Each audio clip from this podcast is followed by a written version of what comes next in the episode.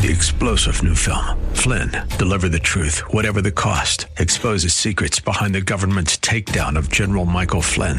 Flynn knew what the intel world had been up to. He ordered the first audit of the use of contractors. This set off alarm bells. He told the truth. He was the most dangerous person for Donald Trump to hire. They had to get rid of Flynn.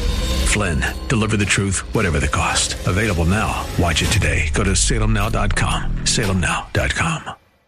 The Bible describes events that will mark the last days or end times. 2 Timothy 3:1 says, "This know also that in the last days perilous times shall come." Matthew 24:44 tells us, "Therefore you must be ready, for the Son of man is coming at an hour when you do not expect him." Bible teacher Ron Geyer leads us through scripture that will help us to remain strong in the Lord. End Time Insights with Bible teacher Ron Geyer starts now. Hi, everybody. It's Ron Geyer with End Time Insights again. I appreciate you tuning in and listening to our show, and hopefully, you're getting some good information out of this. And we're helping you, and we're opening up the Bible and trying to give you some information that you may not be getting at your local church on Sunday morning, Wednesday night, Tuesday night. So, thanks again. Today, we're going to talk about the Christian in government. We are going to be hitting on this theme several times throughout the year because today, this is a 2020 in America. America 2020 and it's a general national election year. That means we're going to be choosing president, senators, congressmen.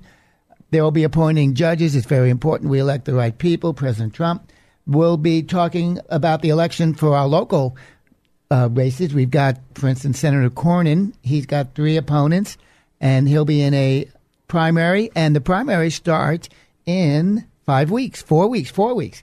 So you want to be informed, you want to be prayed up, you want to make sure that you're looking into the candidates, what they're saying. And don't forget, it's not so much what a candidate is saying. If they are an incumbent, you want to see how they're voting. That tells you, never mind what they say. I used to be a member of the Republican Party, but I, I dropped that. I dropped the support. I removed myself as a election judge because I was just tired of them telling me something and me voting for them, them going to Washington, and then they weren't following through on their promises. I had enough of that. Now I'm an independent voter, and I'm excited about the elections coming up. It's 2020. It's always a significant year.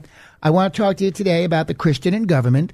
We'll talk more in the coming weeks about individual voting and how to vote, but I want to give you a general scenario about our responsibility as men and women of God in the civil arena.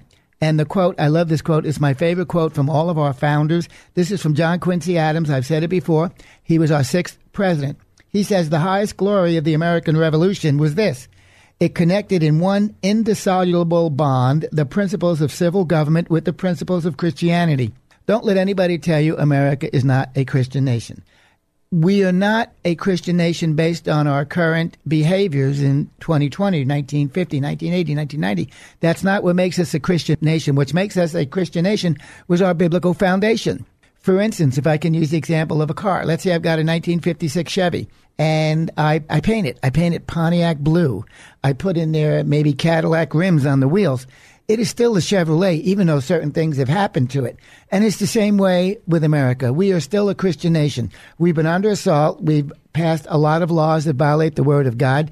We've done terrible things. We're, we're full of depravity within our nation, but the church still resides in strength and power in America, and we do retain that Christian likeliness through the men and women of God who are truly reading their Bibles, truly speaking the truth into the midst of this darkness, truly serving the Lord Jesus Christ. We're Christians because we were born again. We've accepted what Jesus Christ has done for us. Let me give you a couple of scriptures to support Jesus wanting to encourage us to be involved in the civil arena.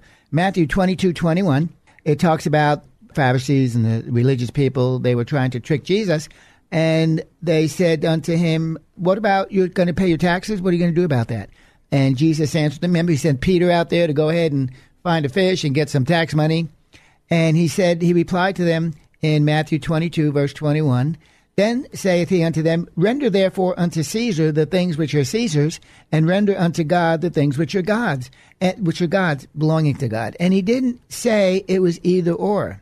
He said, You give unto government, Caesar was representative of government, you give unto government the things they require, the things that they demand of you, the things that are lawful, and you give unto God the things that he requires of you. And both of them, it's not one, just because you're a Christian doesn't mean you don't engage in the civil arena. If anything, Jesus is saying you still honor your government. You do what you're required to do. It's not either, but it is both. The point is fairly clear. Your Christianity does not remove you from your civic responsibility. And actually, it does not only remove you, but it's a command to get involved from Jesus Christ. You have to be responsible by serving your government, serving in your government. We obey God and we render to Him what He requires. We serve government and render to it what it requires. 1 Corinthians 4 2 talks about the role of the steward. Moreover, it required in stewards that a man be found faithful. We need to be faithful in these assignments. We are so blessed, we are so privileged to live in this nation we call America. It is a shining light. It is the home of gospel light. We support missionaries throughout the world. We're in such trouble now. Missionaries are sending people back to America to try to evangelize us again. Moreover, it is required in stewards that a man be found faithful. Concerning America, what is required is that we defend our liberties, which did not come from the government. These liberties, they came from God Himself. I love President Trump. In America, we don't serve government. We don't worship government. We serve God. We worship God. I love that. That is so true. And we'll find this written right in our Declaration of Independence the fact that our liberties and our freedoms, they come from Jehovah, they come from the Creator. We hold these truths, this is the Declaration of Independence. We hold these truths to be self evident that all men are created equal, that they are endowed by their Creator with inherent and inalienable rights, that among these are life, liberty, and the pursuit of happiness. You've all heard that before. Don't think for a minute you got these from government. You got these from God, and it says it right there that we are endowed by our Creator and we are just so blessed. What other nation could you say that in? What other nation puts that in their forefront of their governing documents? And just one point off the little track when you read the Constitution, you need to read the Bill of Rights. You need to read the Declaration of Independence with it. They all go together. Uh, one just continues to open up the other one to explain the other, whereas the Constitution may be the what in our government, the Declaration of Independence is the why. Okay, Luke twelve forty eight. But the servant who does not know what his master wants and does things that should be punished for will be beaten with a few blows lightly. That means if you don't understand, if you do something out of ignorance that is wrong in regards to God, your punishment will not be as great for the servant that does know. For everyone who has been given much, much will be demanded or required, and from the one trusted with much, much more will be expected. We are going to be held to a higher standard than perhaps the brother or sister in Angola. We are going to be held to a higher standard than the brother or sister in South China. We have a blessed opportunity being here in America. With that opportunity goes responsibility. We can't turn our back on the callings of God because we're uncomfortable. We can't opt out of the things that he wants us to do because we may get persecuted. We can't plead ignorance. It's there's people in this day and age where knowledge is everywhere. You've got the internet. You've got people out there who love God. David Barton, WallBuilders Ministry, Rick Green, Dr. Jeffress, John Hagee. You've got a bunch of people out there. Ed Young locally. You've got a bunch of people out there willingly to help you when it comes to voting, when it comes to choosing godly leaders, and you must take advantage of that. In our marriage course, we always teach that the husband is required to guide, to guard, and to govern the home. It's no different in America. The church is required to guide and to guard and to govern our nation. The church is the one that has jurisdiction. We're going to go into that in a minute over what's going on in Washington, D.C. If anyone should have a voice in America, whether it's the discussion about our laws or morality of our nation, whether it's in the voting booth where we elect our representative leaders or the workplace or the schools, if anybody should have a voice in America, the church should have a voice that rings loud and true. We've gotten quiet. We've gotten pushed in the corner through political correctness. We've gotten a little bit intimidated by the fear of man rather than the fear of God because we're carnal. That needs to change. It has to change. We represent God. We know, the church, we know what's best for America. Also, we have jurisdiction, spiritual jurisdiction over the land. Luke 10 19. Behold, this is Jesus. Behold, I give unto you power to tread on serpents and scorpions and over all of the power of the enemy, and nothing shall by any means hurt you. Jesus is talking to the church. He's giving us authority in the realm of the Spirit. He's saying, hey, this is your jurisdiction. We take that jurisdiction for our nation. There's demon forces, there's spiritual wickedness in high places. That's where our jurisdiction needs to be evident. You want to see the power of God manifested in America? You go where the demons are. You go where there's trouble. Let me read you the Phillips translation. I love Phillips. He's really good. Yes, returned Jesus. I was watching and I saw Satan fall from heaven like a flash of lightning. It is true that I have given you the power to tread on snakes and scorpions and to overcome all of the enemy's powers. There is nothing at all that can do you any harm.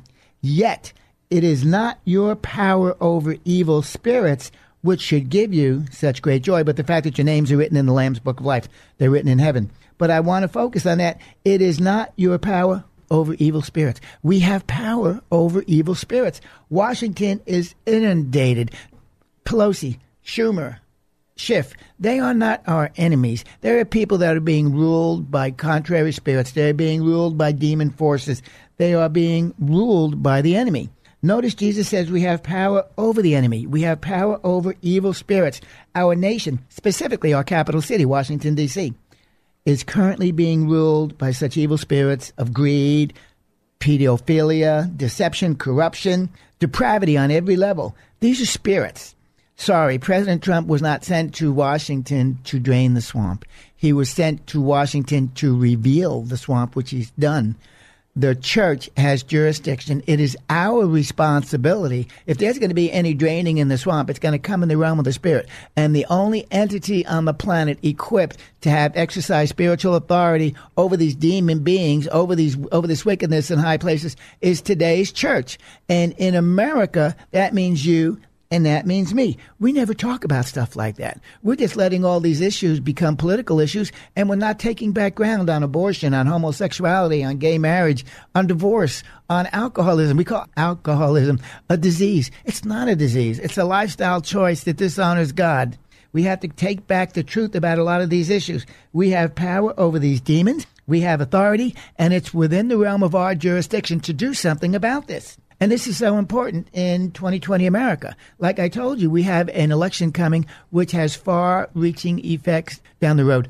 Remember, if we had elected Hillary Clinton, you know, the Bible may have been outlawed. Uh, we might not have the freedom of speech that we have in our churches on this radio show. There would be all sorts of persecution coming upon the church. The people who hate God. There's people who are promoting the globalist spirit, the people who are promoting socialism, the antichrist spirit that's ruling them. He would have made greater inroads than he's made. Thank God for President Trump and the church that's standing up against them and stopping and saying, No, devil, you may not in the name of Jesus Christ. You know, the Bible says the devil goes about the earth as a roaring lion seeking whom he may devour. I got news for you, devil. You may not devour me. You may not devour my family. You may not devour my business. You may not devour the city of Houston. You may not devour my church. You may not devour this nation. We need people to stand up and pray and confess the word of God, stand in that gap, hold their hands up and say, No, you may not, devil. But the church is unlearned in this stuff. We don't know how to pray spiritually. We don't know how to use our spiritual authority. We have no idea what jurisdiction we have, where we have it, and what we're supposed to do with it. It is so important that we teach our people the truth about this. Ephesians 6:12 just confirmation for we wrestle not against flesh and blood, but against principalities, against powers, against the rulers of darkness of this world, against spiritual wickedness in high places. That's where we have authority. And Jesus said in Luke, Behold, I give you power over all of the power of the enemy. Let me read you something. I don't know if you're familiar with Charles Finney. Charles Finney was around in the early 1800s at the turn of the century, and he was the leader of the Second Great Awakening that took place in America. And I love reading about him because he wrote this probably, what is today, 20, 20, 1920, 18, maybe nearly 200 years ago. The church must take right ground in regard to politics, he says. The time has come that Christians must vote for honest men and take consistent ground in politics, or the Lord will curse them. Christians have been exceedingly guilty in this matter, but the time has come when we must act differently. He continues, God cannot sustain this free and blessed country which we love and pray for unless the church will take right ground. Politics are a part of a religion in such a country as this, and Christians must do their duty. He considers being involved in the civic arena as dutiful. They must do their duty to the country as a part of their duty to God. You see that? Me serving my nation exerting my Christian influence, my righteous thoughts and views and opinions as part on the government is part of my duty and service to God. It seems sometimes as if the foundations of the nation were becoming rotten, and Christians seem to act as if they thought God did not see what we do in politics. But I tell you, says Finney, he does see it, and he, God, will bless or curse this nation according to the course that the Christians take in politics. Well, if I were to look at America today and I was to look at the course our nation has taken, I would say it's fairly evident that the Christian has not been involved, that we shied away, that we've not received, taken the responsibility that God has given us, the duty, the privilege to defend America. We have got to change the way we think. We've got to get the back in the pulpit. And yes, grace is great. Yes, salvation, most definitely. Yes, you got to preach Jesus Christ. But within the context of all of that, you have got to apply it to our daily living in America 2020. There are so many issues that are up in the air that the church has the solutions for. We've got the answer. I know the truth, but our people are in bondage. Jesus said you're going to know the truth, and that truth is going to set you free. And yet we refuse to tell them the truth about homosexuality. I hate the fact that we're losing people to hell because the church is scared to confront the issue of homosexuality. There's nothing wrong with telling people the truth. The truth is, it's the highest form of love. You may get persecuted, you may get slain, but that's okay. The Bible says, Greater love has no man than this, then he lay down his life for his brother. If it cost me my life, if it cost me my popularity, if it cost me my job telling you the truth, if I do it in love, God's on the scene and your deliverance has an opportunity to manifest. But if we never tell you anything, if we accept you and we tolerate the sin, that so easily besets us. We haven't done you any good. That's not love. And the Bible says if you don't love your fellow man, then you don't love God. That's the evidence of our love. I wanted to also read you something else when people were talking about voting. When, see, who's this? This is uh, 1803. The Reverend Matthias Burnet was admonishing the congregation. He was talking to his charges, and he wrote this Look well to the characters and the qualifications of those you elect and raised to office in places of trust. Think not that your interest will be safe in the hands of weak and the ignorant, or faithfully managed by the impious, the dissolute, or the immoral. Think not that men who acknowledge not the providence of God, nor regard his laws, will be uncorrupted in office, firm in the defense of righteous causes against the oppressor, or resolutely oppose iniquity. Watch over your liberties and your privileges, civil and religious liberties, with careful eyes, and the Bible is full of warnings where Peter and Jesus and Paul, they tell us to watch, to be careful. They tell us that we have got to be on guard. God's got some great voices. I remember in World War II, Winston Churchill was trying to warn the people about defending liberty. And this is a quote that he gave us that lives on in infamy. It is a famous quote. It is a powerful quote. Unfortunately, America is living just about this three sentences. We're living in the third sentence. Sentence one If you will not fight for right when you can easily win without bloodshed, if you will not fight when your victory is sure and not too costly, you may come to the moment when you will have to fight with all of the odds against you and only a precarious chance of survival. There may even be a worse case. You may have to fight when there is no hope of victory, because it is better to perish than to live as slaves. As we watch our nation fall from grace, as we allow the destruction of America from the inside out, what will it take for the church to rise up and exercise its authority? We in the church have allowed the lies and deception of the enemy to destroy so many of us. We have put up with false teachers and heretical doctrines. We have compromised the gospel. We have feared man and challenged God's word rather than challenge man and fear God's word. And this morally bankrupt nation is now on the brink of destruction. We are out of order in America. And by out of order, we can trace it back to ages. You know, the people who founded our nation, they were Christians. They were anointed by God to do this. Dr. Benjamin Rush, probably one of the three or four greatest founding fathers of America. He is credited with tremendous medical schools, medical colleges. He was also considered the father of public education in America. And he wrote this because we don't know this. We have it backwards, even in the church. This is what he wrote about public education in America. The purpose of public education is threefold. Number one, to teach our children to love and to serve God. Number two, to teach our children to love and to serve their country. Number three, to teach our children to love and to serve their families. Now, today's modern Christian or modern American would say, well, no, no, he's, he's got number two and three backwards that it would be to teach our children to love and serve God, teach our children to love and serve our families, teach our children to love and serve their country. No, he specifically wrote God, country, family, because he knew, he knew, and he prophesied this, and he hit the nail on the head. If we ever lose our country, government will become the enemy of our families. you think? Look at it. We have lost our country, and who is the greatest enemy facing America today? Is it Russia? Is it China? No. Is it the globalist outside our nation? No. The greatest enemy facing America's family today, it's the government. It's our own government. And look at this. He knew, Benjamin Rush knew, if we ever lost control of our country, the government would be our greatest enemy of the family. And he was proven right. Look, today's government demands that we kill our children. It says that we, and that's right, it said today's government demands we kill our children, we sexually abuse our children. We distort the biological makeup of the family through gay marriage. We train them in the acceptance of perverted sexual acts, pornography on just about every channel on the television. I mean, there's nothing that our government has licensed or promoted or made legal that honors the Lord Jesus Christ.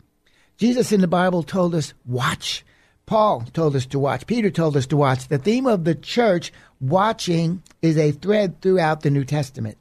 The watching wasn't meant just to notice something, not that kind of watching. There are different assignments to our watching. Sometimes we are to watch for something which demonstrates evil intent. Other times we are to watch with a spiritual wakefulness. And yet other times we ought to be watching with a moral alertness. Watching is a spiritual assignment. 1 Thessalonians 5 6. Therefore, let us not sleep as do others, but let us watch and be sober. We're coming up to the election, and we have one in four weeks here. And I just want to give you a scripture right out of Exodus about how you're supposed to be making your voting choices. It's Exodus verse 18, chapter 18, verse 21, and it tells us what kind of leaders we're supposed to be electing.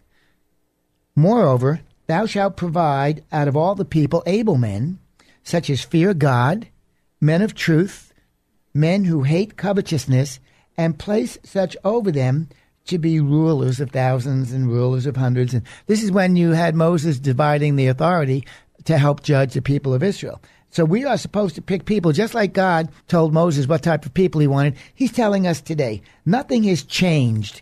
These are the people that God wants running our government. Moreover, thou shalt provide out of all the people able men such as fear God, men of truth, hating covetousness. There's four requirements. When you're going through your candidate search, when you are checking out the people that are running that want your vote, that want to represent you, you need to check those four items off on their checklist. You need to find out concerning their voting records. If they're not an incumbent, they don't have a voting record, but listen to what they say. For me, I've got one issue that's a deal breaker.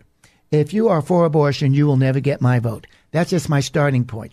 When we get further into the year, closer to the the large real general election, we're going to give you some insight. We'll talk about particular candidates, specific issues, and we will let you know biblically how God wants you to address these issues. Before I go, I want to let you know that we started our Patriots for Christ class last night, and it's great. You're still welcome. We are talking about this. It meets once a month, the third Sunday of every month at West Houston Christian Center. You can go to www westhoustonchristian.com and register. The class is free. Click on events and just sign your email address, your phone number, and your name. We look forward to meeting you. We normally have got some munchies there. But like this last week, we talked about primary, the biggest issue facing our government, our nation right now, politically speaking, is what? It's impeachment. We're going to see what the Constitution has to say about impeachment. We're going to listen to constitutional experts. Rick Green. We're going to have oh, geez, what is her name? I just forgot her name. She travels around the country. She's great. Oh, well, I slipped my mind. She's wonderful. I'll get you her name. And I just want to let you know you are more than welcome. You need to rise up and do something. We need to defend our nation. The church is a huge voting block, but we're not voting in harmony. We're not voting in unity. God has caused us to walk in unity. How good it is for the brethren to be in unity. We get a special blessing of life forevermore upon us. We need that blessing for America. I'm Ron Geyer. These are End Time Insights. We'll see you next week. Thank you for joining us for End Time Insights with Ron Geyer. Listen again next Sunday night at 8 on 100.7 The Word, where faith comes by hearing. You can also listen to the podcast of this program by going to kkht.com. If you would like to contact Ron, email him at gospelguy at comcast.net.